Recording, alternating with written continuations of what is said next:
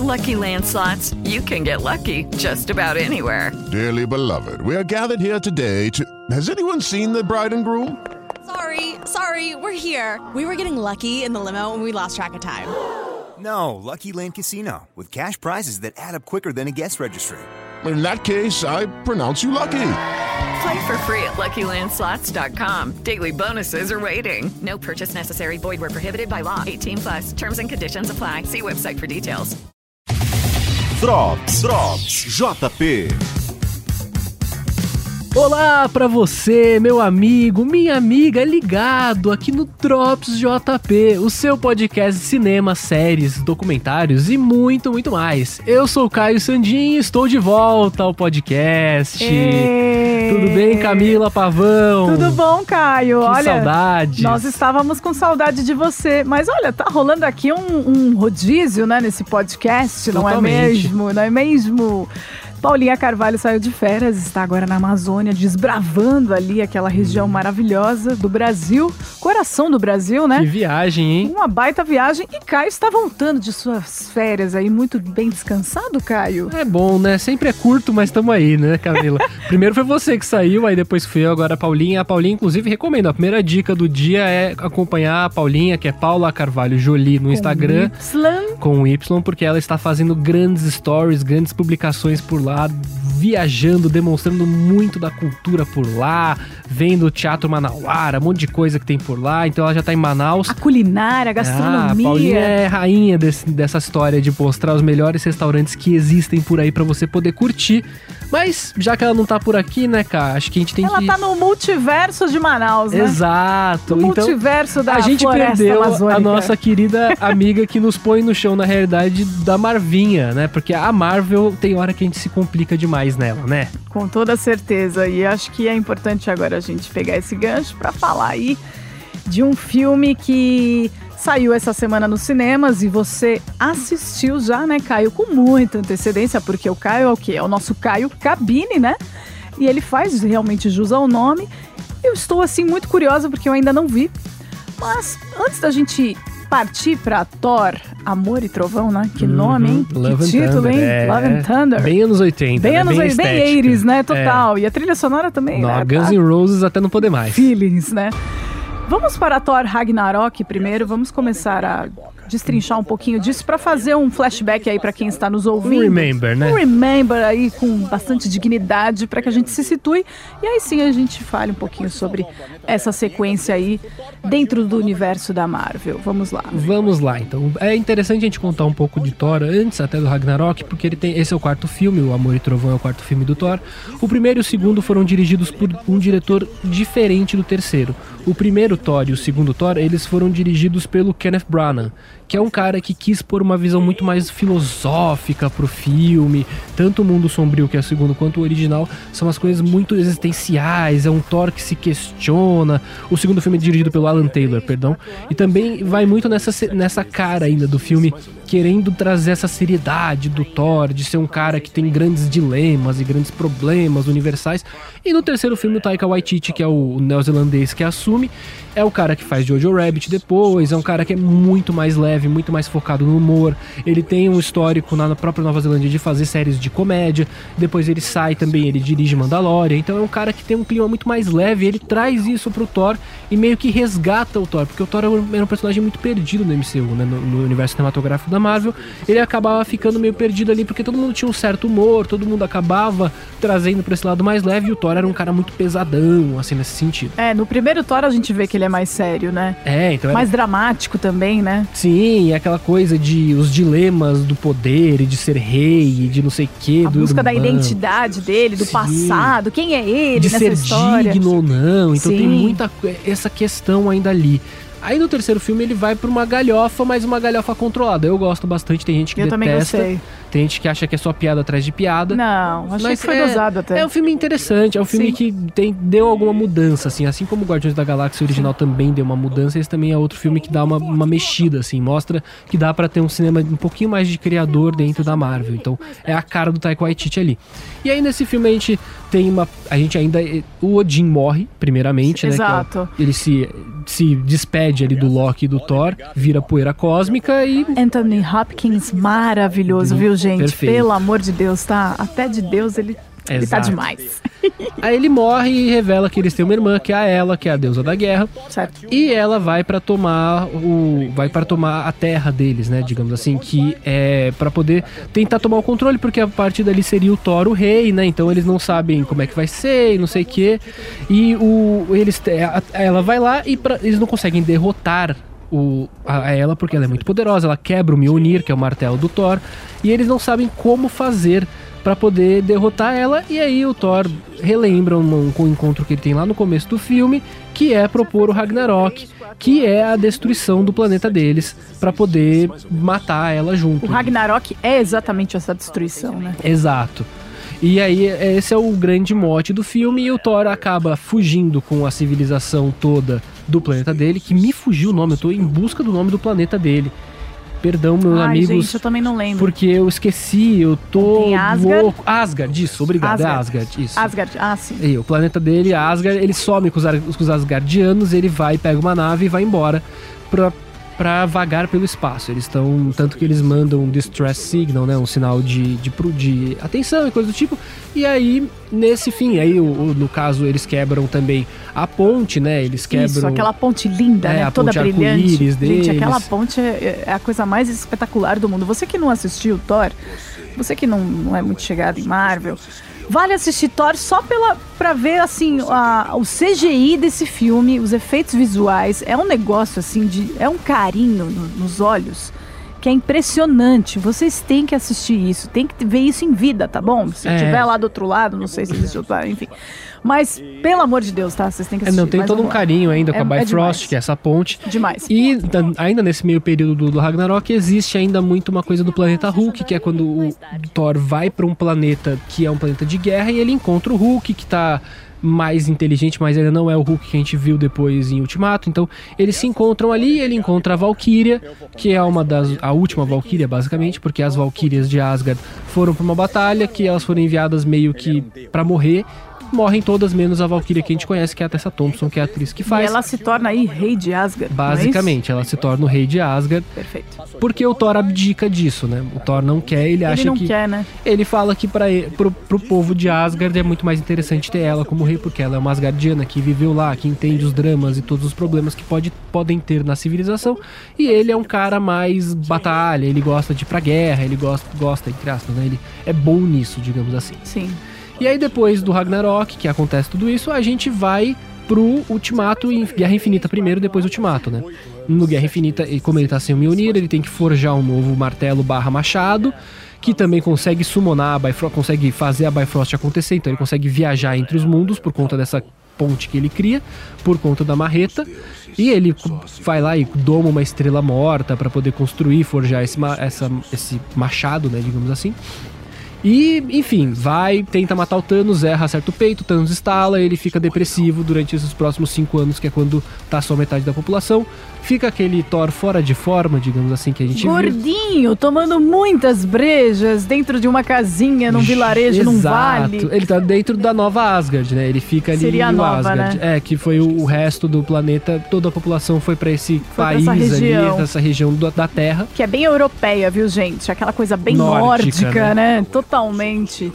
É, é muito bonitinho, mas muito depressivo de ver o nosso maravilhoso Thor fora de forma, viu, gente? Não É. que a gente se apegue a padrões, mas ele estava muito bem, estava muito bonito em todos É, os filmes. o- ele é de repente a todo gente, jeito, né? exatamente, de repente a gente vê um bonachão É, exatamente, que isso é bem uma bonachão, breja, né? ama uma breja, toma um monte de cerveja, não tá nem aí pra nada e tá depressivo, né? Literalmente, né? É, ali o problema maior é a depressão dele, ele não Exato. consegue sair. E também tem o fato dele não estar mais com a Jane, que é a mulher com quem ele se Natalie relaciona. Portman, linda, lindaça. Gente, eu sou muito fã dessa mulher, tá? Em todos os aspectos. Segurem essa informação, amigo Vamos ouvinte, segurar. porque eles têm essa relação no primeiro e no segundo filme, que são aqueles dois que a gente comentou que são mais filosóficos. Aí no terceiro ele não tá mais junto com ela, ela não aparece mais. Só que no meio dessa depressão dele existe a depressão por ter perdido ela. E a gente vê isso no momento em que ele viaja no tempo pra poder pegar a joia que tá dentro dela no momento específico em Asgard. Então a gente vê que ele ainda tem algum sentimento por ela ali. Segurei essa informação porque daqui a pouco ela vai ser importante. Meu Deus. Depois Preocupada. disso, aí a gente vai pra Ultimato, ele vai lá, corta a cabeça do Thanos, fica uhul, felizão, dá errado, ele, aí ele fica o gordão, não sei o quê. Depois eles viajam no tempo, voltam e no fim de Ultimato, eles se juntam aos Guardiões da Galáxia. Que até eles fazem a piada de que são os Asgardianos da galáxia. e agora, esse é o momento que a gente chega. Ele ainda tá Thor gordão, ele tá com os Guardiões da Galáxia e ainda tá, tipo, essa crise existencial dele, sem saber o que fazer da vida. Agora chegamos em Thor, Amor e Trovão. Basicamente é esse o, o- todo esse esse preâmbulo que a gente fez aqui, o próprio filme, o Amor e Trovão faz muito bem. Faz um resuminho. Ele faz Legal. por conta de uma maneira que o Pra Taika. situar, né? Não, e o Taika usa narrativamente isso. Ele usa o personagem que ele interpreta no MCU, que é aquele Ele tá no filme, né? O cara dirigiu e tá no filme, é isso mesmo? dirigiu, produção. produtor, roteirista, Caramba, ele fez tudo. Taika. É, então, porque ele é o personagem que inclusive também é apresentado no Thor Ragnarok, que é um personagem desse planeta de guerra, porque é o, o personagem, mas é assim, ele não tá visualmente a cara dele, né? É um personagem de CGI, ele dubla esse personagem, que é o Korg, que é um personagem de pedra, basicamente, é um homem de pedra, que a gente vê em Ragnarok e agora a gente tá aqui também, e ele narra as aventuras do Thor pra crianças e conta as histórias do Thor. É bem legal e eles usam isso de forma narrativa durante o filme inteiro. Assim, durante o filme inteiro ele vai e aparece essa questão dele contando a história adiante, dele contar com qual Ele um, conta, então. um narrador mais integrado à história, sem ser aquele narrador tipo Blade Runner, Entendi. que é o cara como se fosse os pensamentos aparece, dele. É, só é. É um cara que tá, olha, ele tá contando a história numa roda É, de conversas, digamos assim. É um lance meio que em primeira pessoa, mas ele tá, ele tá inserido na, na trama. Isso, exatamente. Tá. E aí agora a gente tem essa história dele com o Guardiões da Galáxia. Eu não quero falar muito, porque pode ser spoiler pra bastante gente. Mas eles já mostraram no trailer que ele, tra- ele faz, volta a rotina dele de malhar e coisas do tipo, então ele consegue emagrecer de novo e tal. E agora ele tá com os Guardiões da Galáxia, mas ainda nessa busca meio de identidade, de tentar se encontrar, entender qual é a função dele no mundo, porque ele meio que não encontra mais, já que ele não tem mais. O irmão dele morreu, que é o Loki, né? Na visão Sim. dele, porque a gente vê a série do Loki, ele vai pra um extra campo da vida louca lá. Exato. Não é o Nas Tom- linhas de tempo ali, né? Não é o Loki que a gente conhece, porque ele foi morto pelo Não. Thanos. Exato. Aí tem ele perdeu o Heimdall, que também é o cara que era muito amigo dele. Então ele perdeu muita gente durante essas jornadas dele, né? Então Sim. ele ficou bem, bem chateado. Inclusive o pai e a mãe, que ele também perdeu há pouco, entre aspas, pouco tempo dentro do filme. Sem dúvida, muitas sendo- perdas, né? E a própria Jane, agora sim, voltando, que também é outro fator. E aí agora finalmente a gente vê de novo a Jane nesse filme. Por que que tá, o que tá acontecendo com ela? E aí, isso tem no trailer, gente, desculpa, mas ela vira a poderosa Thor. Que Sim, é Isso daí, eu, eu vou falar, ser bem sincera, eu sou muito fã do romance que os dois tiveram, né? Porque, não sei, é um casal que, segundo a galera aí, fala bastante, os millennials, é um casal que deu match, né? É, Deu match. E aí, de repente, eu fico. Eu recebo essa informação assim, joga no meu colo, né? Eles simplesmente jogam no meu colo. A Marvel joga no meu colo que os dois não ficam mais juntos e ela vira a Thor. O que, que tá acontecendo, Brasil? Me explica aí. Me explica aí também, Caio, que isso daí eu também não cheguei a ver. Se isso vem dos quadrinhos ou se. Vem, vem. A Vem, poderosa né? Thor, ela nasce Mas- nos quadrinhos. Nasce da Jane mesmo? Jane, a Meu própria Deus Jane, ela Eu vira a poderosa Thor, assim, durante um, um período do- dos quadrinhos, porque foi um momento da Marvel se, se transformando ali dentro, Uhum. e aí lançaram a Thor, que é a Mighty Thor em, inglês, e em português é a poderosa Thor. Certo. E é um arco todo dos quadrinhos, falam muito bem. Eu nunca li as- o arco dela, mas causou um rebuliço por conta de ser isso. O Thor era um personagem muito imutável desde sempre, ele é aquele mesmo personagem. Não, eu acho que isso nem me incomoda, tá? O fato de, de ela ter ser a Capitã Thor. O- acho que o que me incomoda é é realmente o que tá no quadrinho, então, da- dela ser também isso, né? Porque pra mim ela é a doutora que ajudou ele, que era ligada nas estrelas, né? Que de repente conheceu um deus aí do trovão e, e eles deram esse match aí e se complementaram. E aí ela ser isso, sei lá, pra mim não. não Faz sei. sentido, assim, Aham. na história do filme faz sentido. Acaba fazendo. Acaba fazendo, acaba que sendo um pouco galhofa. O, o próprio, esse, toda essa linhagem do Taika, digamos assim, do Ragnarok Uhum. e agora o Amor e Trovão, ele vai na galhofa, assim, ele Aham. aproveita da galhofa, faz piada com tudo, o tempo inteiro é piada atrás de piada, tem piadas recorrentes no filme inteiro, que ele apresenta no começo, ele vai até o na piada. Então ele é muito nesse sentido, assim. E a própria a questão dela é resolvida muito rápido, assim. Entendi. Por que que aconteceu, como aconteceu e por que que agora Muito ela tá bem desse jeito. explicado, né? É e não é ao mesmo tempo, assim. É bem Tá. explicado, mas a justificativa é meio... É válida. É, é válida, É convincente. Convence, mas acaba sendo um pouquinho superficial. Mas assim, Entendi. funciona, tá funcionou, ótimo, a entendi. trama vai adiante, é bonita, ela fica muito bem, com aquele bração de Thor, que é digital, infelizmente, desculpa, meu querido ouvinte, se você achou que a Natalie Portman malhou daquele jeito. Tá com um bração no filme Caramba. bas- bem, é forte. Ela é magérrima, né? Né, Não tem então. como, né? Mas assim, o que muita gente tá reclamando é exatamente dessa galhofa que eu falei, assim. É um filme que vai muito levando adiante na piada e assim, ele pega alguns momentos muito específicos pra poder desenvolver o personagem, que eu acho que são os melhores momentos do filme. É, assim, ele vai. Ele tá meio que de férias, né? Então, E aí ele meio que vai buscar o autoconhecimento dele. Ele continua nessa busca de autoconhecimento nesse Continua, filme. né? então. É uma continuação. Só que né? assim, pra quem querendo os ou outros não- entende, né, o que eu tô falando. passa rápido isso no filme. tá. Não é uma coisa, que tá se arrasta, não fica assim. arrastado. É, Tá. porque aparece o Gore, que é o vilão, O Gore. o, o Godslayer, né, Que que, é o matador acabar dos com deuses. todos os deuses, É, é. o, é o Butcher, God Butcher, que é o, o carniceiro dos O deuses. carniceiro dos Isso. deuses, perfeito. Ele é o cara que quer matar todos os deuses, também bem justificado. O filme abre explicando o Gore. Eu acho bem Legal, interessante isso bem poder vilão. criar ali. E o Christian Bale faz muito bem o vilão, dá ali os tons necessários, ele consegue criar algo mais profundo do que a gente tá acostumado na Marvel, porque a Marvel tem um problema de vilões fracos, esquecíveis. Então até grandes filmes como Guardiões da Galáxia acaba tendo um vilão muito esquecível. Então a gente vê agora um vilão realmente interessante, um vilão que tem motivações, que tem por que tá ali e existe toda a construção dele também, assim, apesar de ser pequena e ter poucos momentos, é uma construção bem feita. Eu acho que fica interessante a dualidade. E aí entra o motivo do Thor poder seguir adiante, né? Porque Certo. acontece uma coisa, o Gore ataca Nova Asgard e agora ele faz uma atitude que faz com que o Thor tenha que fazer várias coisas dentro dessa aventura dele, que acaba sendo se você parar pra pensar a história, eu consigo te contar a história do filme aqui em 30 segundos. Entendi. Inteira, basicamente. Inteirinha, eu consigo te Deus. falar. Isso acontece, isso Saquei. acontece, isso acontece, isso acontece, acabou. Saquei. Mas assim, porque eles não focam tanto nessa história, nessa coisa da história em si. Eles focam muito mais nesse desenvolvimento envolvido em muita piada, em muito visual, em muita coisa diferente. Então, assim, acaba sendo um pouco daquele problema que a gente já falou algumas vezes dessa fase 4 da Marvel, que é muito esse filme ponte. De ah, a gente tá saindo dali e está indo pra lá, mas ainda estamos aqui construindo esse caminho, sabe? Estamos pavimentando essa estrada. Eu Certo. gosto, porque é um filme que desenvolve esse personagem, que é um personagem que é muito jogado, né? Porque a gente vê ele tendo diversas personalidades do nada acontecendo e agora parece que estabilizaram numa coisa só. E a partir disso vai se seguir adiante, que é a Vai. visão do Taika. Legal. Então, pelo menos isso, assim, mas acaba sendo uma história meio simplista, se você parar pra pensar. Que é uma coisa meio ok, assim, eles apresentam novos, novos momentos, novas coisas pra poder ter lá na frente mais e mais coisas da Marvel. Mas, assim, como filme, história de filme, é interessante pela construção e evolução desse personagem. Não necessariamente pela história que tá contada ali. É porque você conhece esse personagem antes, o que acontece no filme o transforma e ele sai diferente.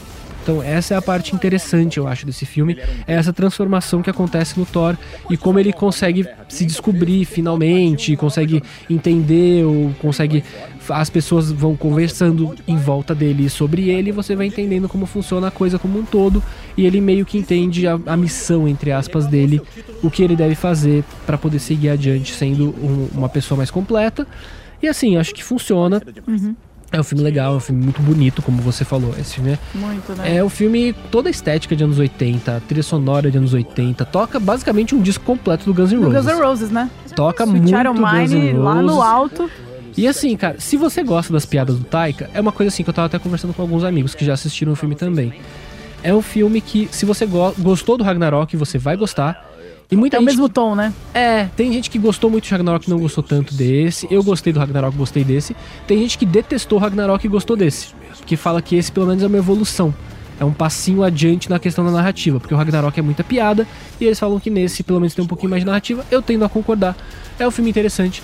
E é só pra finalizar, já falamos aqui uma porrada de tempo. Se você não gosta de Marvel, peço desculpa, mas. Mas né? é isso, tem que, a gente tem que falar, né? A gente tem que atender os fãs e é um filme que, querendo ou não, estava sendo muito esperado, né, por todo mundo, por todo mundo que acompanha aí a Marvel, o MCU. A gente já viu o trailer até não poder mais, né? Exatamente. Então as pessoas estão carentes. E o último, o Ragnarok, que ano que foi?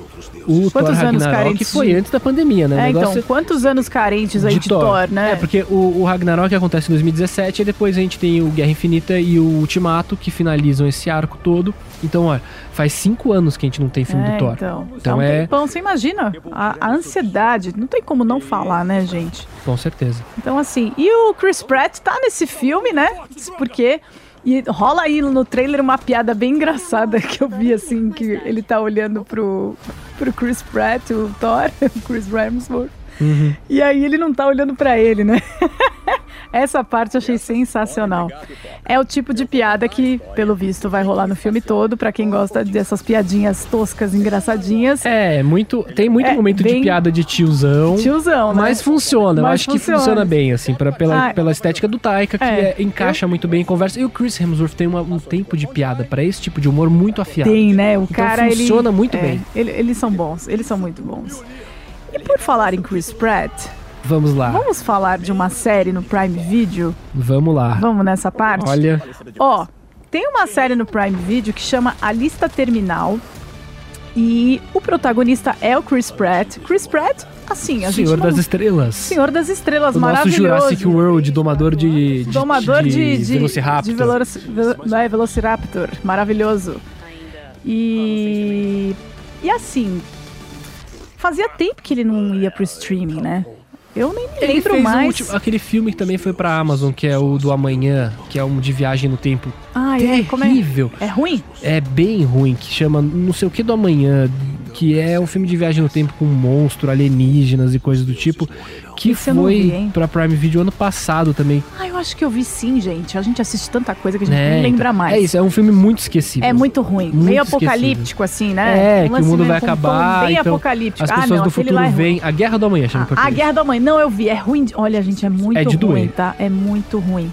E olha, a culpa não acho que nem seja dele. A culpa é porque, assim, é do, do roteirista, da, É que ele da não galera sabe escolher que muito fez... bem projeto, né? Pois é. Ele ganha dinheiro, ele é bom de ganhar dinheiro. Exatamente. E assim, ele é um cara que ele não tá tanto no streaming, ele tá mais no cinema, nos blockbusters, né, nas bilheterias bilionárias.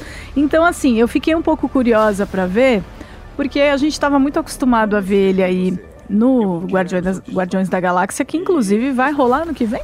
O Guardiões da Galáxia Volume 3, se não me engano, é ano que vem. Ano que vem, né? E vai ter um desfecho aí. Já fecharam as gravações. Já fecharam, o inclusive. diretor falou que vai dar um, um tom bem digno aí, um final bem digno pra É, cada porque, por personagem, exemplo, né? É, voltando, desculpa, gente. A gente tá Ah, falando a de gente vai ter que coisa, voltar, mas, é, desculpa, gente. Mas o Guardiões da Galáxia 3 basicamente vai ser o último, assim, com o James Gunn dirigindo. Vai É. ser um filme mais. Mas o James Gunn ele prometeu que vai dar um fim Sim, pra cada um. sim, é, o Dave. Bautista já se despediu, É. todos os atores meio que já se despediram, mas ele vai dar um Exato. fim, porque é isso também, tem momentos igual o Tony Stark, igual o Capitão América, tem que fechar o arco pra Exato. poder encerrar, que não vai dar pra fazer filme desse pro resto E da vida. Exatamente. E eu gosto muito do James Gunn, então eu acho que, o que as Também. palavras que ele declarou aí nas entrevistas é que ele não vai decepcionar. Então, de fato, não vai decepcionar mesmo. Você que é fã de Guardiões da Galáxia. O volume 2 eu acho um pouquinho mais fraco, mas É, eu também achei. Mas, Mas funciona, é isso, funciona, né? é legal. É, é um fanservice E entregue o Esquadrão. Suicida é muito, muito bom. Então ele tá vindo numa maré bem boa. Exatamente. Não podemos dizer muito do primeiro a respeito disso, mas tudo bem. É, não. Eu tô falando do O Esquadrão Suicida, que tem um O.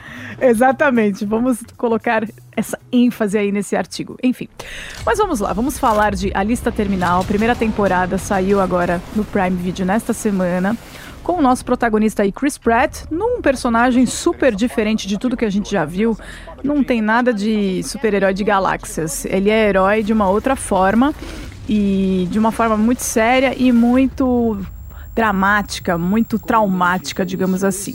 Ah, essa série ela foi criada pelo David Didilio, de Crossbones, e é uma série militar de ação e suspense que, pra você que gosta de série de guerra, série de tiro, porrada, bomba, traições, investigações, mortes, assassinatos, conspirações, é pra você essa série, tá? Parece muito, assim, pelo trailer que eu assisti, porque Aham. eu tenho, como eu tenho o próximo assunto que a gente vai falar daqui a pouco, segurei Sim. que a gente vai falar de The Boys, Sim. eu tô assistindo muita Prime Video, Que então... tem muito isso, né? Passa inclusive. então, e eles estão passando muito trailer dessa série. E aí pela série parece muito aquela coisa da Arya Stark de Game of Thrones, que ela botou uma lista e ela vai matar todo mundo que estiver na lista dela. Uhum. Exatamente, é Só uma que coisa nesse bem caso, em vez, vingativa. em vez de ser espada, é com porrada, tiros e bombas. Tiros então... e bombas, literalmente. Mas é muito. Eu achei bem a cara do Chris Pratt fazer esse filme, assim. Sim, que é um sem cara dúvida. meio nessa vibe, assim, de, de ação, de gostar dessa coisa de fuzileiro e de Sim. militar e coisa do tipo. Achei bem a cara dele, viu? Sim, sem dúvida. Acho que o que me surpreendeu assim, e a crítica não curtiu tanto, e eu particularmente curti muito,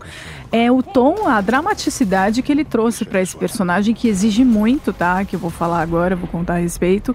E isso me impressionou bastante. É, o, no Rotten Tomatoes tá com 35% de aprovação. Achei muito injusto, tá, gente? Ah, eu é? vim aqui fazer uma defesa. É, e antes de eu, de eu falar sobre a sinopse, eu queria deixar claro que esse tipo de série militar, série de guerra, não sei o quê, não é o estilo de série que eu gosto, não é o Aham. tipo de série que eu assistiria, mas eu assisti por vocês, por Olha você só, tá ouvinte, vendo, você ouvinte? que acompanha o Drops, você que manda o cerebrinho pra gente. A gente sofre. Você que depende das nossas dicas pra assistir lá no final de semana no seu sofá, o seu filme, a sua série aí que você quer apostar. Olha, foi por vocês que eu assisti e eu posso dizer que eu me surpreendi. Eu falei, deixa eu ver qual é que é. Porque Uhum. quando a crítica, às vezes, de duas uma, quando a crítica fala muito mal, ou é muito mal mesmo, ou tem muitas ressalvas aí no meio dessa história. Então, nem sempre a gente pode confiar no que a, que a crítica aponta pra gente, né? A gente tem que ter o nosso senso crítico aí acima de Exato. todas a gente tem as que coisas. assistir pra poder tirar a nossa Tirar própria a nossa conclusão. própria né? Então, conclusão. Mesmo a- você que ouve a gente, gosta da nossa opinião, acha, Exato. acha bacana, assim, a gente sempre fala, assiste por você. Mesmo que, que a gente fale mal, por exemplo. Eu detesto alguns filmes aqui. Exatamente. Mas você pode gostar. Eu achei o Thor legal, você pode achar uma porcaria. É. Essa e a gente funciona. não vai falar de tudo que a gente gosta, a gente vai falar de tudo que todo mundo gosta, sempre tentando atender aí a vários gostos. Como eu falei, não é do meu gosto e me surpreendeu. E eu, assim, a série ela tem seis episódios e eu assisti dois, né? E tô assistindo, já tenho seis episódios já todos liberados, né? Não é que tá de pinga, é porque eu só consegui ver dois, que a gente tá assistindo muita coisa ultimamente, tem que dar conta de tudo, tá não é mesmo? E aí, é, esses dois primeiros episódios já me instigaram absurdamente a assistir o terceiro episódio. Já tô maluca pra terminar tudo isso daí. Mas a série é uma série militar, de ação, suspense. A história, ela segue o tenente comandante James Reese, que é, tá vivi- vivido aí pelo ator Chris Pratt, né? Ele é um líder de pelotão da, daquela sigla SEAL, que é um SEAL, né? Que é, É o da Navy Marinha. SEAL, é, é. da Marinha, né? É a, a- o pessoal mais, tipo, melhor equipe que existe da, ma- do Exatamente. SEAL, uma da, equipe da Navy ferrada. são SEALs. Assim, Exato, uma equipe Só super ser- especial. Sabe Top Gun? Top Gun é da aviação. Esse né? É a melhor é equipe da- da... aviação. Esse é o maluco, essa É, o equipe time aí- que eles botam pra fazer, por exemplo, a operação pra matar o Bin Laden, esse tipo de Exatamente. coisa é Navy SEAL. É, exatamente. E é uma equipe da Marinha, né? É a melhor equipe da Marinha que perde. E aí ele, ele é o líder dessa equipe e ele perde praticamente quase toda a equipe dele quando eles vão para uma missão em Alepo, na Síria, né? E aí dá tudo errado. Eles vão, a série começa assim, já com vários tiros, eles no meio da missão, nos túneis subterrâneos. E aí parece que rolou uma emboscada para essa galera. Parece que os informantes foram pessoas que prepararam essa tocaia aí para para ele e para a equipe dele. Então ele ficou extremamente traumatizado, frustrado. E aí ele retornou para os Estados Unidos, né? Após essa missão. Aí mostra o enterro, ele enterrando todo mundo tal. É, é super pesado, assim, né? Começa um tom bem pesado, bem dramático. E tem um último sobrevivente aí da equipe que só sobreviveu um e esse cara acaba se suicidando. Então já começa Hum, assim. bacana. Eu já tô dando esse spoiler mais pra vocês sentirem o drama da coisa, tá? Pesado mesmo, assim. Não E é- esse não- tipo, esse tipo de situação, imagina um líder de uma equipe, né? Vetou praticamente 98%, aí 99% da equipe dele morrer, e ele é o líder, o cara responsável, né, por todos eles. Imagina o trauma, né? E, e assim, qualquer tipo de guerra militar que aconteça na vida de qualquer pessoa, qualquer pessoa que passa por isso, que vai para uma guerra e sobrevive a essa guerra, ela já tem um, um trauma aí absurdo que ela carrega, né? E, e no caso dele foi ainda pior porque ele teve esse, essas frustrações e isso começou a causar várias alucinações para ele. Durante a série a gente vai acompanhando essa, essa- esse trauma, essas alucinações. E, e aí começa a ter aquele lance da gente se confundir entre realidade e o que realmente não é real.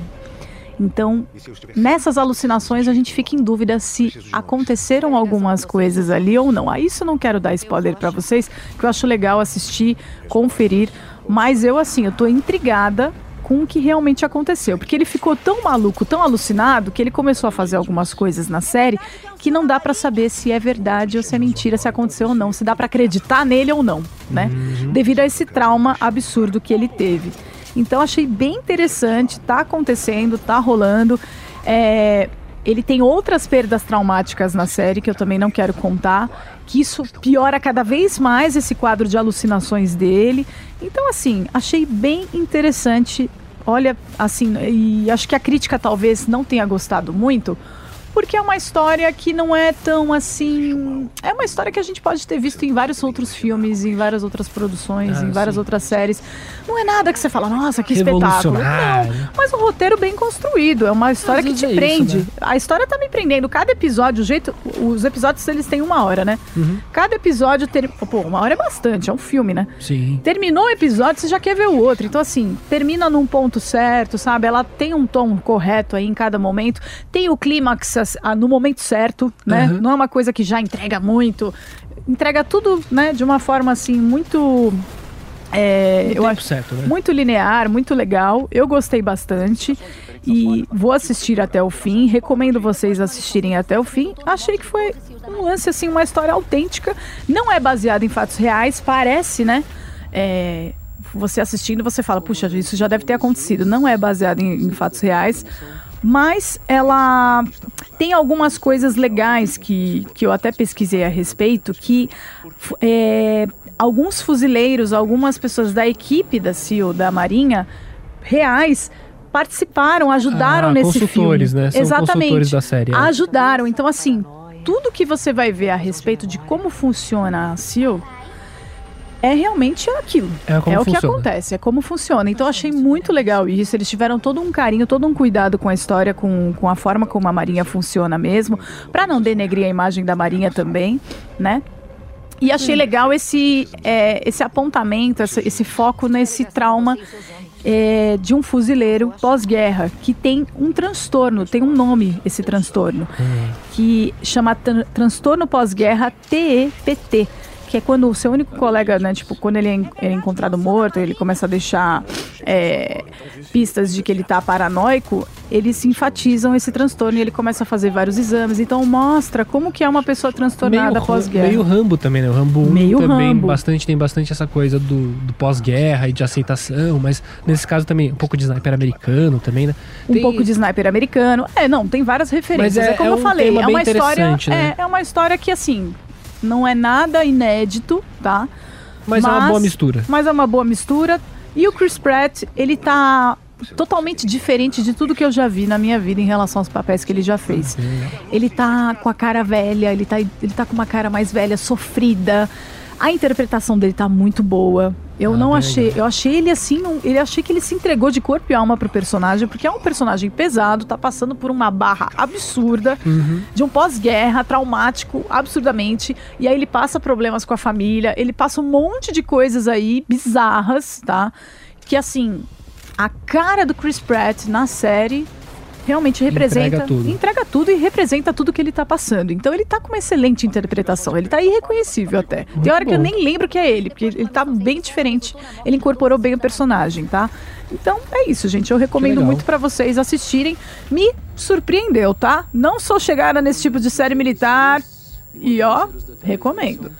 Agora, aproveitando que a gente ainda tá na Prime Video, eu queria também, já que estamos aqui, né? Já que A gente estamos. falou, anunciou, quando iniciou a temporada de The Boys.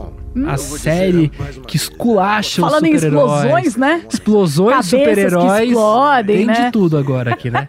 Mas olha, Traições, tem- né? nossa, e The Boys, assim, uma das Vai. melhores séries, continua se reinventando e entregando uma baita série legal de assistir, assim, eles a- as dinâmicas de personagens são muito legais, eles não deixam nada estático, você sempre fica Aquele, tem um meme que tá rolando agora na- nas redes sociais, que é aquela coisa do. Não deixa ele saber qual é o seu próximo passo, que tipo, o cara pega uma prancha de surf, de repente ele tá andando de skate nela, aí ele pula na piscina. Tipo, é mais ou menos isso. Assim, você acha que tá indo pra lá, ele faz uma curva e vai pro outro lado. Os personagens são muito complexos e é muito real. Você sente a realidade da coisa. Assim, apesar de terem super-heróis, ser uma realidade completamente fora da nossa, você consegue enxergar exatamente tudo que tá acontecendo ali na nossa realidade. Muito legal. Faz um paralelo, não fica aquele lance fictício. Ah, é uma série de anti-heróis. É, ou é uma série, ah, nossa, nesse Tá muito país. distante da nossa aqui, realidade. É. Ai, olha Faz como um é paralelo. lindo. É, não, ele Legal. mostra diversos problemas e como isso é Sociais, transportado. né? E como isso é transportado para uma, uma realidade com super-heróis. Então é uma coisa muito exacerbada por conta de existirem super seres que pode sair voando e matar todo mundo. Ele pode, tanto que nessa temporada é muito focada no Homelander, que é o Capitão Pátria. Que existe muito uma coisa assim de ah, ele ele tá o cara lá, ele é o super-homem, pro olho do público ele é um grande homem, ele é o melhor herói que tem. Só que a gente sabe das outras temporadas que ele é um baita de um rapaz não muito legal, né? Um baita de um bundão, Pra não dizer coisas piores. Não é mesmo? Mas assim, e nessa, nessa temporada é muito focada nele, no entendimento dele de que, meu, eu sou imparável. Se eu quiser, eu posso fazer o que eu quiser. E aí as pessoas começam a perder o tato. Ele começa a perder o tato da realidade e as pessoas começam a perder o tato de como lidar com ele. Como a gente vai conseguir lidar com esse cara? Que ninguém consegue parar. É impossível, basicamente. Ninguém. é- Como a gente para esse Ele é cara? Invencível, imbatível. Ele é o super-homem Sem sem, kryptonita. Caramba. É basicamente isso. É o cara tem todos os poderes do super-homem e não tem uma kryptonita dele. Nem Então, tem nada, não tem o nenhum que a gente fraco. achava que era a kryptonita dele, ele mesmo já eliminou. Então, em temporadas seja, passadas. O cara Então, é invencível. basicamente é invencível. Como é que você vai fazer essa história? E aí eles usam muito inteligentemente também o marketing para poder atrair gente pra série. Então teve muito se falou do Hero Gasm, que foi uma cena de sexo entre super-heróis. E eles ficaram, nossa, essa semana tem o Hero Gasm, nossa, essa semana e todo mundo falando, ah. e eles usam isso também a favor da série pra poder trazer discussões, pra poder trazer o que é essa realidade de marketear tanto a coisa, de ficar tanto criando hype, criando hype, criando hype. Então, tipo, eles criam todo um ambiente. assim, é, é muito violenta, tem sangue, tem morte, tem gente escrota pra Dedel. Só que, assim, é uma série muito bem pensada, é uma série muito bem construída pra poder refletir muito bem os nossos problemas e nossa sociedade como um todo e trazer algumas reflexões diferentes do que poderia ser encontrado, sabe? Mas algumas reflexões que eles fazem de grandes, grandes corporações, que é é bem clássico de cinema falar sobre isso. É, só que assim, é interessante você ver relações com governos, a relação de governos entre si. Politicagem, né? Aí E- a corporação, né? Como é que chama a corporação? A VOT, A VOT. VOT é a dona de tudo. É, Cuida dos super-heróis e cuida desse cara aí? cuida, o Homelander, o Capitão Pátria é um dos super-heróis que é o cara Ele se principal. sujeita, ele se sujeita à Então- corporação. Porque a corporação sabe todos os podres deles, Porque é a corporação foi quem criou ele. isso? Exatamente.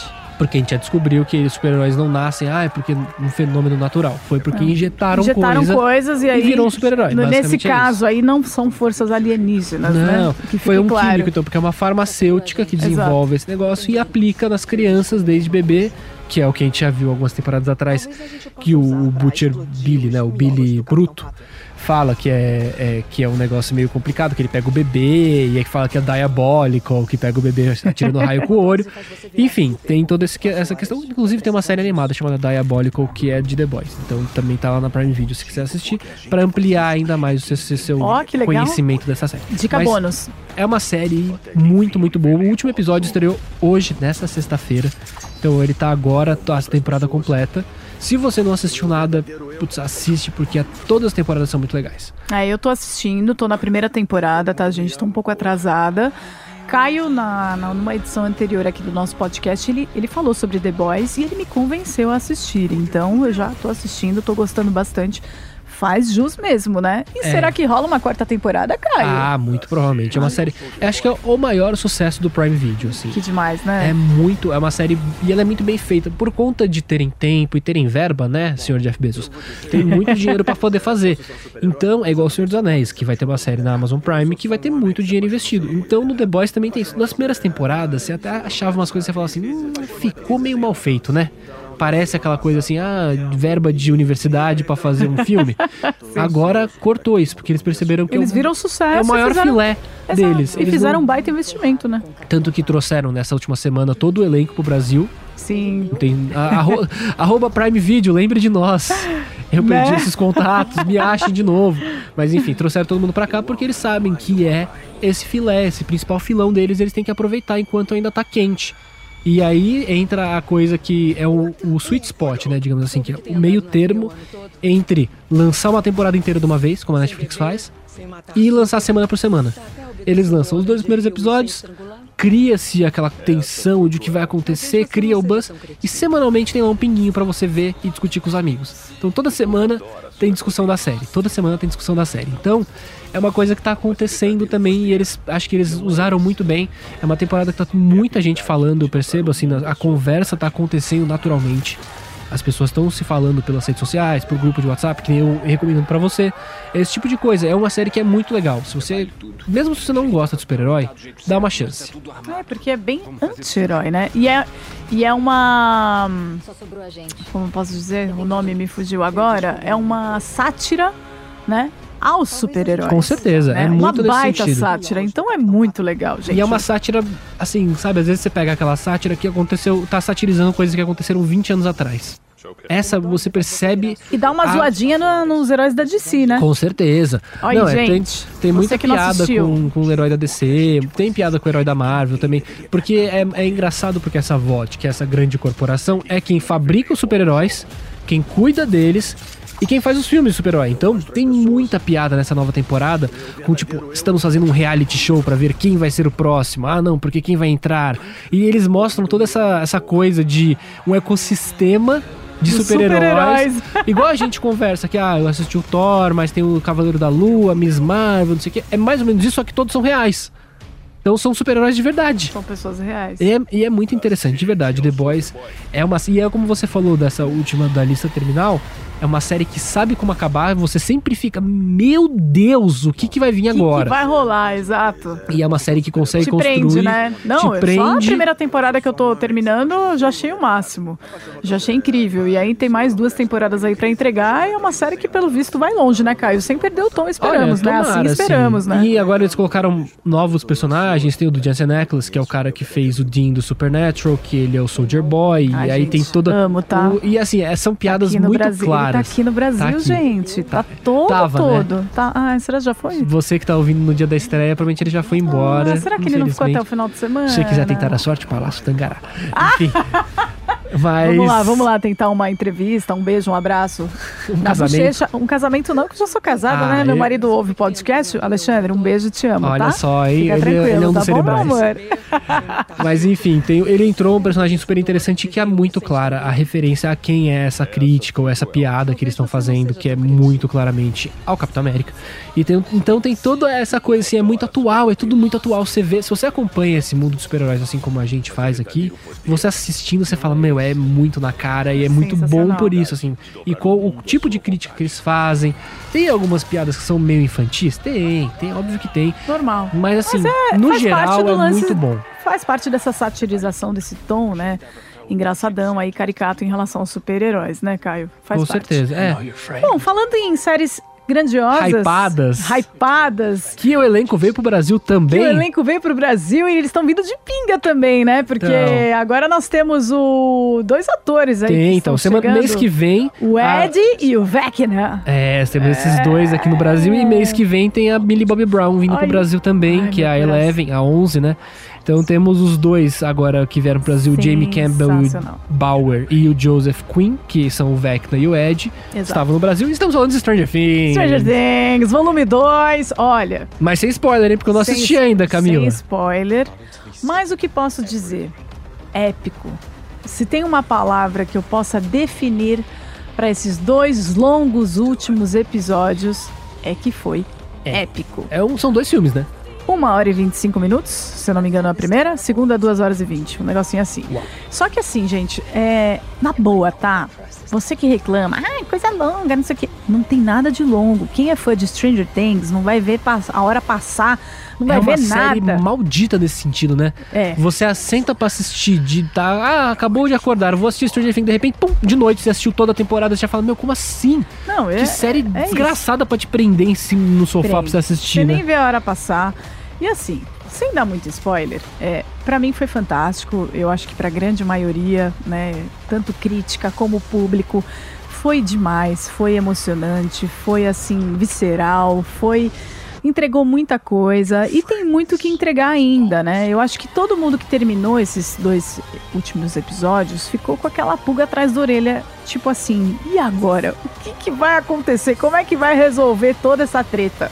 Porque a treta continua, isso a gente pode falar, né? Sem Tem uma última temporada que a gente já sabe, então Exato. teriam que. E eles são É bons nesse negócio de amarrar pra próxima temporada, né? Eles Exato. sempre deixam um gostinho. Os irmãos Duffer sabem o que fazem, né? E assim, muita. A Millie Bobby Brown, eu tava lendo uma entrevista que ela, ela deu uma entrevista para um podcast e os irmãos Duffer é, viram essa entrevista dela e meio que foram. responderam para ela. louco. Tipo, foi uma devolutiva, assim, bem. É, explicando o seguinte, porque ela, ela achou que não foi. Isso é um mini spoiler, mas não dá pra saber quem que morreu ou não. vai, tá? vamos lá, vai. Mas vamos lá. Se, você tá não- na internet, você É sabe um que alguém morreu. Isso, eu, isso eu também já sei, eu só não sei quem, mas eu sei que alguém Exato. morreu. Mas ela falou que os irmãos Duffer não foram muito sanguinários, não foram muito assim. Eles foram muito misericordiosos. Faltou Game of Thrones, é isso Faltou tá um Game dizendo. of Thrones. Ele, exatamente. Faltou muito Game of Thrones e não foi, sabe, não foi Game of Thrones. E aí eles responderam exatamente usando esse termo Game of Thrones. Eles falaram: Mas a gente não quer que seja Game of Thrones. A gente quer que seja Stranger Things. Tá certo. Então, assim, a gente, o que tiver que acontecer daqui pra frente vai acontecer do jeito certo, na hora certa. E eles falaram mais. 30 os 30 minutos que eles ainda estão desenvolvendo nessa quinta temporada, eles estão roteirizando ainda, estão escrevendo, eles já têm toda a ideia na cabeça, Mas falta aquela. Eles sabem os pontos centrais, mas Exato. falta ligar, né? mas eles falaram que os últimos 30 minutos da, da do série. episódio final da série, Eita. da quinta temporada, eles já têm. Eles já Eita. têm. E eles falaram, vai entregar muito bem começo, meio e fim. Vai ser Que incrível. bom, né? É que vai fechar espera. o arco de uma forma perfeita. E só de falar eu me arrepio, gente. Porque assim, É uma série que a gente acompanha há muito tempo, É. né? Foi uma das primeiras Muito séries que eu tempo, lembro da, da tempo. Netflix estourando, uma das assim. Foi... séries. Imagina, quatro anos, gente. Mais de quatro anos já, Mais, já vai né? fazer. Não, Então, a assim, pandemia é, foram três, né? Esse que é o pandemia. problema. Deu uns cinco aí, não deu? Então, assim, 2024, a gente quer que role um salto, assim, no tempo, né? Pra 2024. Ah, vai uma- ser oito anos de série. Oito anos, Até pelo amor de 2024, Deus, tá? 2016 Cinco começou. anos eu fui muito assim, né?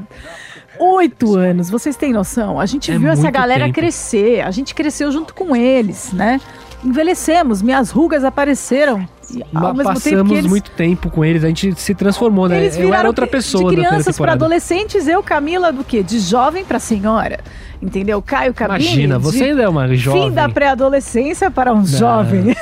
Eu tinha 21 anos quando esteve a primeira fim temporada. da pré-adolescência para um jovem. Não. Camila, Camila estava com seus 30 e poucos anos e está o quê? Quase uma quarentona, mas vamos Ah, abafar o jovem, caso. vamos- Enfim, Enfim, foi assim, um sucesso e essa série eu posso resumir numa coisinha. Como diria seu Tuta, avô de Paulinha Carvalho, um grande fundador aqui da Jovem Pan, o grande fundador da Jovem Pan, ninguém faz sucesso sozinho. uhum. Essa série define muito bem essa frase do seu Tuta. Por quê? A gente vê desde a primeira temporada que Stranger Things só fez sucesso porque ensinou uma grande lição para todos nós, que a gente nunca vai vencer uma batalha, a gente nunca vai vencer um Demogorgon, a gente nunca vai vencer um Vecna, a gente nunca vai vencer um devorador de mentes e outras criaturas mais que virão por aí sozinho. Uhum. Mesmo tendo superpoder, né? Mesmo tendo superpoderes, você pode ser a Eleven, você pode ser o Vecna, você pode ser quem for. Você nunca vai vencer sozinho. Então essa série ela, ela ensina muito sobre isso e essa última temporada principalmente porque mostra a união de cada um deles, o que cada um se ajudou ali como um time mesmo, desde o começo até agora, mas agora mais do que nunca. Essa união que fez a força com toda Com certeza. certeza. né? Desde, Fri- desde Amigos Não Mentem, né? Da primeira temporada. Desde Friends amigos não mentem, exatamente. Então, assim, é, e até num jogo, né, Dungeons and Dragons, que você vê que cada um ali também tem um papel fundamental. Enfim, esses jogos de RPG em grupo tal. Então, essa série fala muito sobre isso e essa última temporada bate muito nessa tecla. Eu achei isso muito bonito, assim, muito bem construído pelos irmãos Duffer. E eu acho que é por isso também que ele não quis matar todo mundo, né? Porque tem que ter uma quinta temporada ainda. Vamos calma nós. É, e assim, é, ele quis manter sim uma galera unida, viva, tá? Tivemos sim baixas, obviamente, tivemos baixas nessa, nessa última temporada que foram cruciais, né? E que eu acho que pra mim fez muito sentido, assim. Eu não acho que tenha sido Não algo... foi aquela morte por morte. Não, foram Porque mortes... tem que morrer alguém, é, então não, vamos não. matar. Foram mortes dignas, né? E, e a gente também tem um lance aí meio de quase morte, mas é isso daí também. Eu vou deixar vocês com a pulga atrás da favor, orelha. eu tô, tô ansioso pra ver já. Tem tanta coisa pra ver, é muito difícil, gente. Mas, assim, é uma série. É um- são dois episódios que entregam muita coisa, mas ainda revelam mais coisas ainda pra gente e deixam, claro, dúvidas, deixam um hiato gigante na nossa cabeça de como os irmãos Duffer vão Sim. resolucionar essa questão do mundo invertido que tá aí, né, Em aberto. em aberto, tá causando. Vamos falar causando pra Fala. gente não dar spoiler, Tá tá? certo. E não, só pra. E o que eu achei bem legal também é que cada personagem é, teve que vencer o seu próprio Demogorgon Interior. interior. Uhum. Então essa série bate muito nessa tecla também, essa série. Essa última temporada Uhum. bate muito nessa tecla de que cada um, cada personagem ali teve que vencer o seu Demogorgon interior. Seja de uma forma literal, Camila Pavão foi revelando aqui, ou seja de uma forma aí muito subjetiva, mas vai mais pro subjetivo mesmo, pra gente também não, não falar muito a respeito. Então isso também foi muito interessante. A Eleven teve que lutar com, com questões aí que a gente já viu no volume 1 em relação ao passado dela. O Roper, ele teve aí, a gente esquece, né? Mas ele teve o luto da filha dele, ele perdeu a filha dele, ele teve muitas perdas nessa, nessa tempora, nessas temporadas. Então, ele também estava lutando com, com, com isso, né? Isso também para ele era uma dificuldade. E outros personagens ali que também se distanciaram tal. Então, assim, é, algumas reviravoltas. Então, é, essa, esses- esse último volume, ele busca bem essa questão aí é, subjetiva de, de você vencer coisas horrorosas, coisas, dificuldades terríveis que você está passando na sua vida. Então acho que e o tom de terror que essa, esse último, essa última temporada trouxe para Stranger Things, que assim de uma forma muito sutil nas primeiras temporadas os irmãos Duffer trouxeram, mas essa vez veio de uma carga assim absurda. Eu e a Paulinha a gente comentou sobre isso na, na no podcast passado, que é uma série que não é para criança. Não assim, mais, Não né? mais. É pra você crescer quando é criança, Cresceu, já agora Quem, oito quem anos. tinha a mesma idade deles pode assistir agora, porque cresceu junto. Agora, quem é, agora as crianças mesmo, pais, vocês têm que analisar se vão É, deixar. cada um sabe o que, que cada um faz. Só uma coisa que eu também tava pensando agora aqui, esse Aham. episódio, o último episódio dessa temporada tem 2 horas e 15, né, que você falou? É. Demora mais tempo do que o 20. Thor Ragnarok, o Thor Amor e Trovão. É, quanto tem tempo duas tem? horas Thor Amor e Trovão. Ah, então um pouquinho mais. É, é 2 horas e 25. O Thor Amor e Trovão tem duas cenas pós-crédito, esqueci de falar, as duas são bem boas. São boas? E aí, dá um gancho legal? É, é Ma- é Marvel, né? De novo colocando mais coisa pra poder Não, fazer um porque futuro. a cena pós-crédito de Doutor Estranho no Multiverso da Loucura eu achei horrorosa. é, por isso que eu tô é piadinha, perguntando, é tá? piadinha, não, mas essa, essa, essa Entregou um pouco mais. entrega mais, ela dá uma, uma profundidade ainda maior pras coisas e já abre caminho pro futuro também. Perfeito. É, Então- antes de encerrar, Camila, durante as minhas férias, eu até falei no nosso programa, o Drops, que vai ao ar, Drops especial de sábado, eu fiz participações falando sobre dois filmes. O Lightyear eu cheguei a comentar pincelando Deu uma aqui, pinceladinha, porque eu né? ainda tava sob embargo, agora eu não Sim. tô mais, eu posso falar. Lightyear é legal, é um filme legalzinho, se você é criança Boa. filhos, eles vão gostar. Você como adulto que espera mais da Pixar vai ficar decepcionado porque não é um filme que te entrega tanto a mais assim, é um filme bem meh. Os últimos três filmes da Pixar que foram direto pro Disney Plus, que foram o Red Crescer uma Fera, Luca e Soul, são dois, três filmes muito melhores do que esse, do Lightyear. O Lightyear é um fanservice pra quem gosta de Toy Story, é legal pra quem gosta de Toy Story, mas nada mais pode esperar chegar no Disney Plus que não precisa ir no cinema pra assistir não. É um filme mais adulto, né? O Lightyear? É.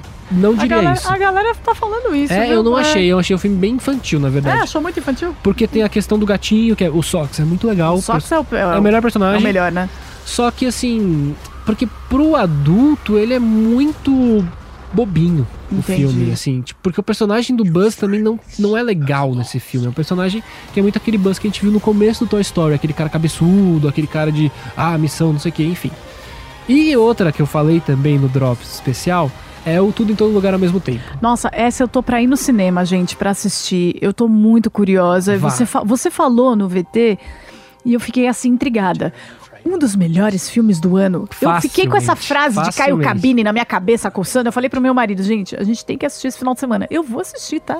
E eu vou falar. E a gente vai falar desse filme Por mais favor, ainda, a mais gente fala, ainda. na semana que vem, se você for, a gente vai. Isso. A gente fala mais. Eu só vou Boa. dar uma pincelada aqui, porque Dê, por favor. é um filme muito legal, um filme de multiverso que estava sendo desenvolvido antes da Marvel pensar em fazer multiverso, então é Olha uma que coisa legal, não é né? aproveitou esse gancho, eles Isso. fizeram antes. Muito legal. É muito legal saber disso, Sim. né? As pessoas não sabem. não E a Michelle. Yeoh, que é a personagem Fantástica, protagonista, né? é fantástica tá muito bem no filme. O filme tem cenas de ação incríveis, o humor do CGI filme maravilhoso. é inacreditável. Sério, as piadas assim são muito, Muito bem feitas, muito boas, muito bem forçado. construídas. Que legal. É engraçado, é dá quentinho no coração, o Que fim legal. do filme é surpreendente. Sério, tem algumas coisas que são incríveis nesse Jamie Lee filme. Curtis também tá, Jamie né? Eu Lee. Curtis, assim, também. Caramba, adoro. Ela é muito bom que ela, Ela é assume qualquer papel, né? Nesse Ela papel ela é coisa. fiscal da receita, basicamente. ela é tá cobrando papéis. Então, Maravilhosa. é muito bom, sério. Vale muito, muito a pena assistir. É um filmão, filmão, filmão. Tá no cinema.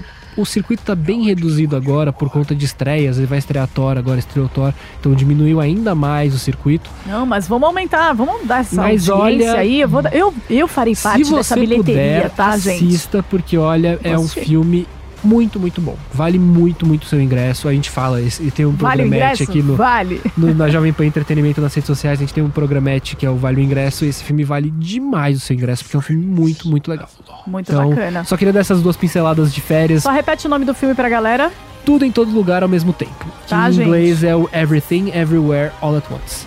Ó, você viu que a cultura inglesa É, né? Porque maravilhoso. demorou muito tempo pra traduzir nesse filme, tá? Então, tipo, muita gente tava comentando sobre esse filme com o nome em inglês, aí veio pro Brasil um nome bem literal, tudo em todo Sim, lugar ao mesmo tempo. lugar ao mesmo que tempo. faz sentido porque são três atos do filme, então eles colocam três capítulos de tudo em todo lugar ao mesmo tempo. Define bem o multiverso. É, exato, é um Que não é da filme de- loucura, hein? E é um multiverso muito melhor, muito mais explorado. Eles exploram Muito muito mais mais, as né? opções de multiverso do que Doutor Estranho. Eu não tenho dúvida disso. Então vale, vale a pena ir assistir esse filme que é, tá incrível. Muito legal. Ó, eu vou assistir, gente. Eu fiquei muito impressionada aí com o depoimento do Caio no VT que ele, que ele falou lá no programa Drops, que passa aos sábados. E pra fechar, vamos falar um pouquinho de Obi-Wan Kenobi. Ah, É. eu tinha até esquecido. Tinha, tinha é, encerrar já o tava programa. até esquecido, pra vocês verem que não foi aquelas coisas, sabe? A gente tava tão que é fã de- empolgado, é, né? uma empolgação. Quem é fã de Star Wars vai gostar de qualquer coisa, vai ver um frame de Mas- Tatooine, vai ver um frame de Ewan McGregor vivendo ali o Obi-Wan, vai falar que gracinha, né? Gosto. Gosto, porém, nem tanto, né, Pois Caio? é, tá, eles estão eles desgastando. É aquela relação Desgastou, tóxica. Eles estão relação- desgastando agora, tá chegando no ponto de rompimento, que né? roteiro é esse, gente? Pra que fazer esse roteiro do jeito que fez? Eu não gostei assim do roteiro. Achei muito repetitiva as cenas, as falas repetitivas, os acontecimentos repetitivos. E tem aqueles momentos que te, tipo, duvidam da sua achei- capacidade intelectual É. num nível, assim, muito... ah, Porque Star Wars é um filme infantil, a gente sabe, é um o filme primeiro. infantil, tudo Só que, bem. assim, o tudo- primeiro... até aí tudo bem, tá, Até gente? aí tudo bem. Até aí tudo Agora- bem, que fique claro, né? Não Eu estamos aqui adoro achando- Star Wars, eu tenho Eu um Boba. Fett e um Darth Vader tatuado no braço. É então, isso, é sobre. Mas assim, o negócio daquela. Tem uma cena numa uma luta que acontece numa nave. Que todos erram os tiros, assim, num negócio inacreditável. Não é como se é fossem muito dois forçado, Stormtroopers. é muito É forçado. uma porrada É de Stormtrooper forçado, que é. não consegue achar. É muito tra trapalhões, assim, em certos É, momentos. e eles sempre conseguem sair, eles sempre conseguem vencer, né? Sempre tem uma vitória, sempre vitórias. Tipo, ninguém nunca se dá mal por muito É. tempo, né?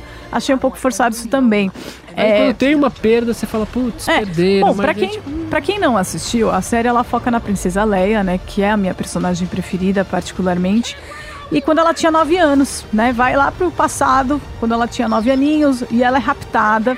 E o pai dela, ele pede ajuda pra quem? Pro Obi-Wan Kenobi pra recuperar a menina. Your Only Hope, Obi-Wan de novo. Ela, foi com ele que ela aprendeu essa frase. Né? Bonitinha. Me ajude, Obi-Wan Kenobi, você é minha última esperança. Né? Fofa. E a, e a personagem ela é uma gracinha. A atriz que faz é a Vivian Lera Blair. Ela fez Ela aquele tá- Bird Box, né? Pra Bird você. Box. Ela é a menininha que tá junto com a Sandra Gente, Bullock ali. Ela é fantástica. Se, se vocês querem assistir essa série pra fazer valer a pena, assistam por causa dela. Eu achei ela muito fofa, baita atriz, carismática, doce. Ela é a Leia pequena mesmo, tá? Verdade. Ela, ela- Ela é o ponto alto da série, assim. E O Ian Exatamente. McGregor é bom? É bom. Ele é incrível, não tem nem o que Mas- falar. O cara é maravilhoso, já aprovou por A mais B, porém, a série não valorizou ele. E eu vou mais fundo ainda. Eu Vai. acho que essa série, ela deveria ter sido um filme. Então, mas é isso que é. É um filme. Deveria ter sido um filme. Faz Fizeram um filme bem produzido, com esse, com esse tempo de série que fizeram. Faz um baita filme, pô, coloca energia, coloca roteiro, coloca toda energia num filme e acabou. E entregava um Obi-Wan Kenobi bem bonitinho aí, que talvez tivesse um fanservice mais agradável aí pra todos que gostam, né? Porque é muito aqui. essa. é, todo mundo ficou com essa sensação de que. Tá bom, eles queriam fazer um filme. É. Todo, a todo custo eles queriam fazer um filme. Aí a Disney falou: não, a gente precisa fazer uma série pro Disney Plus, porque é lá que a gente tá Nossa, investindo agora. Ah, então desvalorizou tá. muito, Então desvalorizou fazer. muito. E assim, tipo, aquela personagem da terceira irmã. Eu não assisti o último episódio ainda, tá? Eu Aham. sou muito fã de Star Wars, gosto muito, tava acompanhando Pra você semanalmente. ver que, né? o E assim, negócio- durante as minhas férias, É. eu assisti o penúltimo episódio, foi no comecinho das minhas férias. Sim. E depois eu falei, meu, que preguiça. Não, não tô, sabe aquela coisa? Eu vou assistir The Boys, eu gosto mais, sabe? Pelo menos eu, eu Quem tenho diria, né, Caio? Coisa, é. Uma série Star Wars disponível pra gente, com um personagem super emblemático, que marcou muito a saga, né? E infelizmente a gente não ter essa Não entrega tem, aí né? A gente legal. fica nessa de É. tipo, putz. E teve uma outra, um outro destaque legal, além da, da nossa pequenininha lá, a nossa pequena Leia, vivida pela Vivian Leira Blair, que foi a Inquisidora, porque o que, que aconteceu? Essa foi terceira irmã, né? Exatamente, que é a, a Riva, né? Então, que eu é- gosto ela, não gosto ela- dela ao mesmo tempo. Eu gosto, eu gosto muito dessa atriz, viu? Não, a Moses atriz é Ingram, né? excelente. A Moses Ingram, ela é fantástica. Mas, assim, o que, que você não gostou? Vamos lá, Caio. Alguns pontos, assim. É. Primeiro, o lado que ela é sempre muito má o tempo inteiro. Ela tá sempre. Tipo, não tem um, um momento forçado. de quebra da. Não tem um momento de. Mesmo o Darth Vader, que a gente vê lá de trás, ele ainda ele é muito mal em certos momentos. Sim, Ele, é. consegue, ele tem alguma submissão ao imperador. Ela quer ser no mercy all the time. É, né? então ela, É. tipo, ela é muito má e ela não tem qualquer tipo de. Ah, o meu superior dane-se ele, eu vou matar ele, eu vou continuar aqui, eu sou a grande agora. Tipo, sabe? Não, não demonstra. Eu não criei qualquer tipo de relação com ela. Não necessariamente empatia, Sim. porque não é exatamente pra isso que ela é, foi não. construída. Sim. Mas, e ainda além de tudo, sabe? Eles estão construindo. Ah, não, ela é uma personagem muito inteligente, ela é uma personagem fria e calculista, como gostam de dizer agora mesmo por conta do Exato. Thomas Shelby. E aí tem um episódio que ela ataca um certo personagem que eu não vou falar porque pode ser spoiler, É. que eu achei de uma burrice tremenda. É. Porque Meio não faz ver, o né? menor sentido o jeito como acontece, por que acontece. Você fica. Que? Sabe? O que que tá acontecendo? Por quê? Já diria o meme. É, a Débora Shaw, ela que dirigiu, né, os seis episódios, ela não foi muito legal nessa empreitada, não. Eu, sinceramente, achei que ela fez um roteiro péssimo aí, tipo, liberou um roteiro, né, péssimo. E ela não soube criar momentos também de clímax na série, né? Você vê que não, não tem aquele momento que você fala, nossa, agora vai acontecer algo. Não, tipo, não tem. É, é muito linear, é muito a mesma coisa. É muito repetitivo. As cenas de Tatooine, eles também não exploraram o que que rolando ali em Tatooine, né? Tipo, na fazenda ali, tipo, não, não, não tinha É. muita... Ficou muita aba solta também e muitas cenas repetidas. Parece uma, Eu assim, achei muito repetido. a Todos gente os episódios, joga- muito, muito Ctrl-C, Ctrl-V, na A minha gente que, que joga videogame, Aham. quando você joga uma história de videogame, normalmente tem aquela que é a narrativa principal, É. tem as side quests. Sim. Que é aquela coisa tipo, ah, eu vou fazer, vou ajudar o fazendeiro aqui porque ele vai me dar uma arma legalzinha que eu não vou é, poder não transformar. tinha nada, não falava o que, que, ele, que, que ele É criava isso, ali, isso né? foi uma side quest pra mim. Essa série foi uma grande side quest. Nossa. Porque assim, eu gosto muito do primeiro episódio quando eles começam a definir que o Obi-Wan é um cara que tá ali todo tá pagando penitência quase. Ele tá ali porque o Qui-Gon falou que ele precisava se encontrar, o Yoda falou que ele precisava se encontrar pra poder encontrar É, com o Qui-Gon. foi mais, foi esse, foram esses momentos que entregaram pra gente, né? Que a Exato. gente falou, oh, que legal, né? Que demais. Mas bem isolado, né? E o próprio Obi-Wan Kenobi, que é o nome da série, que é o personagem principal, ele não teve força nenhuma, não teve brilho nenhum, né? Isso, sei lá, Nossa, Parecia que era um cara depressivo que ficou em. Tatooine, né? Ficou um tempão lá em Tatooine, jogado lá, depois ele aparece porque ele tem que ajudar a Leia, entendeu? A resgatar a Leia. Aquela briga com o Darth Vader foi muito... A briga do Darth Vader do, da mu- pedreira foi, muito Power horror- Rangers. horrorosa, Power Rangers demais. E assim, tipo, ele fugiu, não foi uma briga, ele tava fugindo. Mais uma vez, é uma série, é uma... A Star Wars é uma produção, sim, que é voltada para o público infantil. Mas... Mas- isso não faz com que a gente tenha, eles tenham uma liberdade de, de criar algo também extremamente cafona e, e caricato. É e, e- Dá pra ser infantil e bem filmado. Exatamente. Não quer- Pô, a gente tá falando infantil de não Star precisa- Wars, a gente tá falando de uma, de uma, de uma saga aí vinda de George Lucas, É. né? Lucasfilm, cadê? Lucasfilm! É, agora é a Reaja. Kathleen Kennedy, né? Que tá Põe o cropped conta. reaja. Coitada né? da Kathleen, ela precisa botar Pegue- o cropped dela Não aí. é? Ela precisa pôr o cropped e reagir, gente. Pelo amor de Tá Deus, tá? Eu fiquei muito chateada. Eu tô com expectativa pra agora pra Andor, que é essa nova série que vai chegar agora, Andor que é tá chegar, diferente, boa. é meio outra cara de Star vamos Wars, ver, uma né? coisa que a gente nunca viu, não, não são É. personagens que a gente já viu. Sim. Então, pelo menos Uma isso pode ser um sopro contada. De Pode ser, novidade, assim, pode sabe? ser, então ver. pode ser alguma coisa diferente. A única coisa que me emocionou é que no final da. Isso é um spoilerzinho, mas não vai compro- comprometer esse último episódio que você não assistiu, Caio. Ufa.